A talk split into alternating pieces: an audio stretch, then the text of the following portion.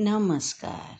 सुनो कहानी श्रृंखला के अंतर्गत प्रस्तुत है कहानी अनमोल भेंट, जिसके लेखक हैं रविंद्रनाथ टैगोर जी।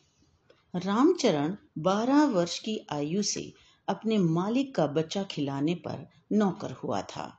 यह बच्चा बड़ा होकर सरकारी स्थान पर लग गया। रामचरण अब भी बच्चा खिलाता था। यह बच्चा उसकी गोद के पाले हुए अनुकूल बाबू का था। वर्षा ऋतु थी। कई दिन से मूसलाधार वर्षा हो रही थी। आज मौसम कुछ साफ़ हुआ था। शाम के समय बच्चे को उसकी सुंदर सी गाड़ी में बिठाकर रामचरण उसे पद्मा नदी के किनारे पर घुमाने ले आया। खेतों में पानी भरा हुआ था। एक सुंदर फूल के गुच्छे को देखकर बालक ने उसे पाने की जिद की। रामचरण वह फूल तोड़ने के लिए गया। पीछे से बच्चा गाड़ी से उतरकर नदी की ओर चल दिया। रामचरण फूल लेकर वापस आया। गाड़ी खाली देखकर उसे चारों ओर ढूंढा। वह वहीं बैठ गया। मालिक, मालकिन व अन्य नौकर बच्चे को ढूंढते ढूंढते वहीं आ गए। बालक के विषय में पूछे जाने पर वह बार बार कहता, मुझे नहीं मालूम। लोगों का विचार था कि उसे पद्मा नदी ने अपने आंचल में ले लिया है। अनुकूल बाबू की पत्नी उससे विनती करने लगी।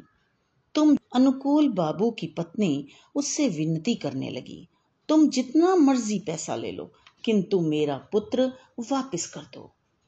स्वामिनी ने क्रोध में आकर उसे घर से निकाल दिया। रामचरण अपने गाँव वापस चला गया। उसके कोई संतान नहीं थी।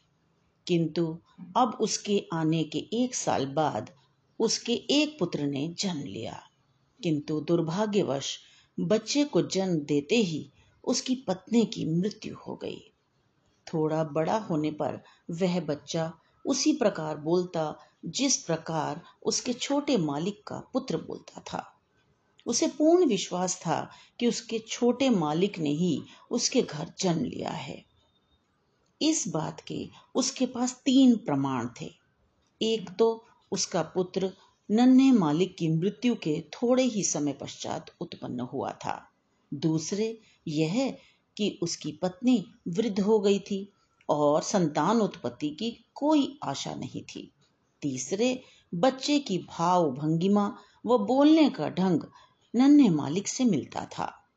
वह हर समय बच्चे की देखभाल में लगा रहता था। उसने अपनी पत्नी के आभूषण बेचकर बच्चे के लिए आभूषण बनवाए।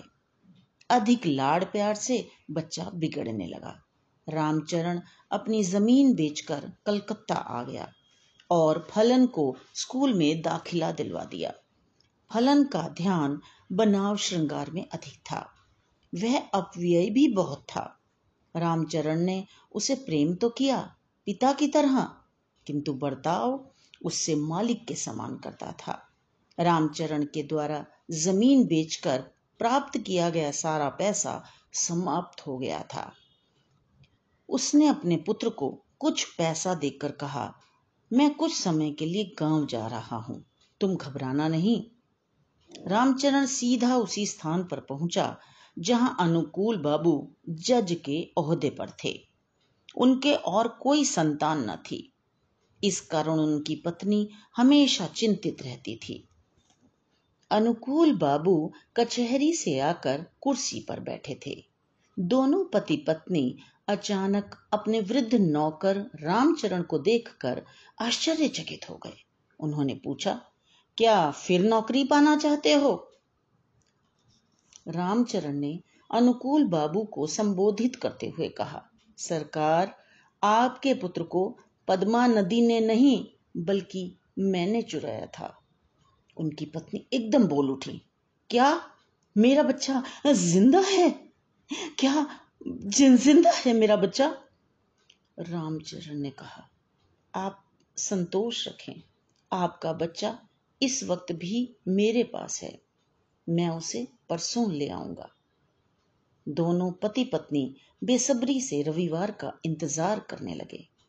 रविवार का दिन था। जज साहब बेचैनी से अपने कमरे में रामचरण की प्रतीक्षा कर रहे थे। कभी इधर टहलते, कभी उधर टहलते। आखिर दस बजे के करीब रामचरण ने फलन का हाथ पकड़े हुए कमरे में प्रवेश किया। अनुकूल बाबू की पत्नी ने दीवानों की भांति आगे बढ़कर फलन को गले से लगा लिया। फलन सुंदर था, कपड़े भी अच्छे थे। पुत्र प्रेम के आवेश को रोककर अनुकूल बाबू बोले, इसका क्या प्रमाण है कि यह मेरा ही पुत्र है? रामचरण ने कहा, इसका मैं क्या उत्तर दूँ सरकार? इस बात का ज्ञान तो परमात्मा के सिवाय किसी के पास नहीं है। अनुकूल बाबू ने जब देखा कि उनकी पत्नी बच्चे को कलेजे से लगाए हुए हैं तो उन्होंने प्रमाण मांगना व्यर्थ समझा। उन्होंने रामचरण से कहा अब तुम यहाँ नहीं रह सकते। रामचरण ने कहा, साहब, मुझे द्वार पर ही पड़ा रहने दीजिए। फलन को जब मालूम हुआ कि वह वास्तव में एक धनी का पुत्र है तो उसे रामचरण की इस चेष्टा पर क्रोध आया कि उसे इतने दिनों तक कष्ट में क्यों रखा? फिर रामचरण को देखकर उसे दया भी आ गई और उसने अनुकूल बाबू से कहा, पिताजी इसको क्षमा कर दीजिए। यदि आप इसे नहीं रखना चाहते तो इसकी थोड़ी पेंशन बाँध दीजिए। इतना सुनने के बाद रामचरण ने अंतिम बार अपने पुत्र को देखा और कोठी से बाहर निकल गया। अनुकूल बाबू ने उसके गाँव कुछ रुपया भेजा, किंतु मनी ऑर्डर वापस आ गया, क्योंकि गाँव में इस नाम का कोई व्यक्ति न था। मुझे आशा है आपको कहानी पसंद आई होगी। इसे दोस्तों के साथ ज़रूर शेयर करें ताकि इतने महान साहित्यकारों की रचनाएँ आगे बढ़ सकें और वे युगों युगों तक जीवित रहें। धन्यवाद।